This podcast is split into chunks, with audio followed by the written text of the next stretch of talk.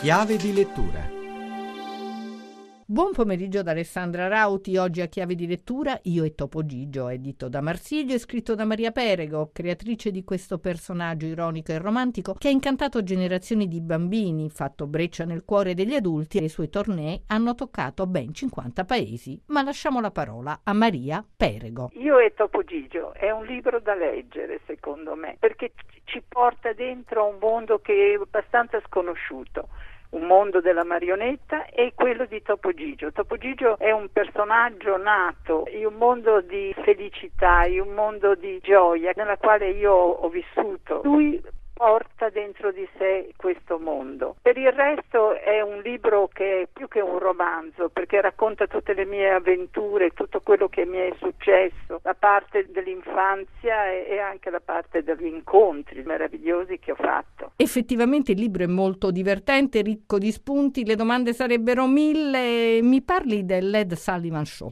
Sullivan Show è stato un traguardo. Sono arrivata con la valigia come un immigrato, poi ho vinto l'ambiente, che non era facile, ho avuto degli incontri meravigliosi. Primo con Ed Sullivan, che chiamava Topo Gigio il suo figlio maschio, lui, lui aveva avuto una figlia femmina. Poi i compagni di lavoro, che erano questi grandissimi attori che io vedevo nei film e che mi trattavano alla pari, con grande eh, gentilezza. Armstrong, Michael Jackson era piccolo ma veniva a giocare con Topo Gigio. Ginger Roger, che era una signora di una gentilezza, andavamo a mangiare il panino alla pausa pranzo assieme. Un altro incontro divertente è stato quello con John Wine in un party in mio onore nel New Jersey. Sono arrivata, lui era già lì. Quello che mi ha colpito di John Wine è, è stata la sua mole come prima cosa. Lucio Dalla eh, è stato un incontro meraviglioso. Lui aveva una galleria di quadri, io stavo facendo una serie sulla vita dei pittori alla RAI e ho chiesto ospitalità e è avvenuto un dialogo improvvisato con Topo Gigio bellissimo e lì Peppino Mazzullo è stato delizioso,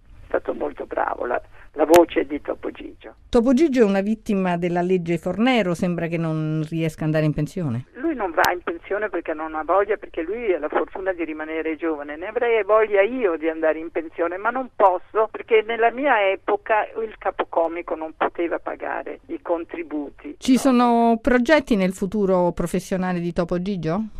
C'è un eventuale film eh, negli Stati Uniti e questo sarebbe una cosa meravigliosa se si avverasse. È tutto per riascoltare questa puntata andate su chiavedilettura.rai.it. A risentirci giovedì.